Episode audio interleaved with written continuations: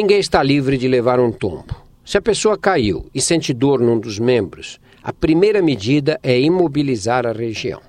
A imobilização ajuda a aliviar a dor e a não agravar o quadro.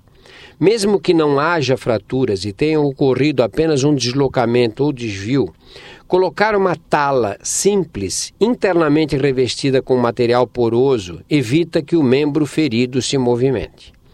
Se não houver uma tala disponível, vários cadernos de jornal amarrados com uma faixa podem ser suficientes para improvisar uma tala e imobilizar o braço ou a perna acidentados.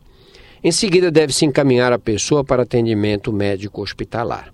A fratura pode não estar exposta. O osso não aparece, mas nada garante que um vaso de grosso calibre não tenha sido lesado e possa provocar edemas e hematomas. Batidas na cabeça podem representar um tipo de traumatismo que exige socorro urgente e atenção continuada por vários dias. Por quê? Porque a batida pode causar o rompimento de um vaso ou de uma artéria cerebral e, como consequência, a formação de hematomas que comprimirão o cérebro e provocarão, a partir de determinado momento, perda de consciência e paralisia.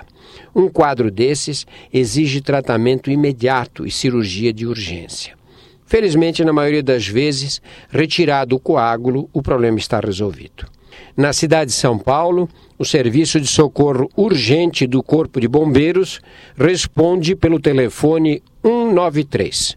Resgate 193. Eles são especializados nesse tipo de atendimento.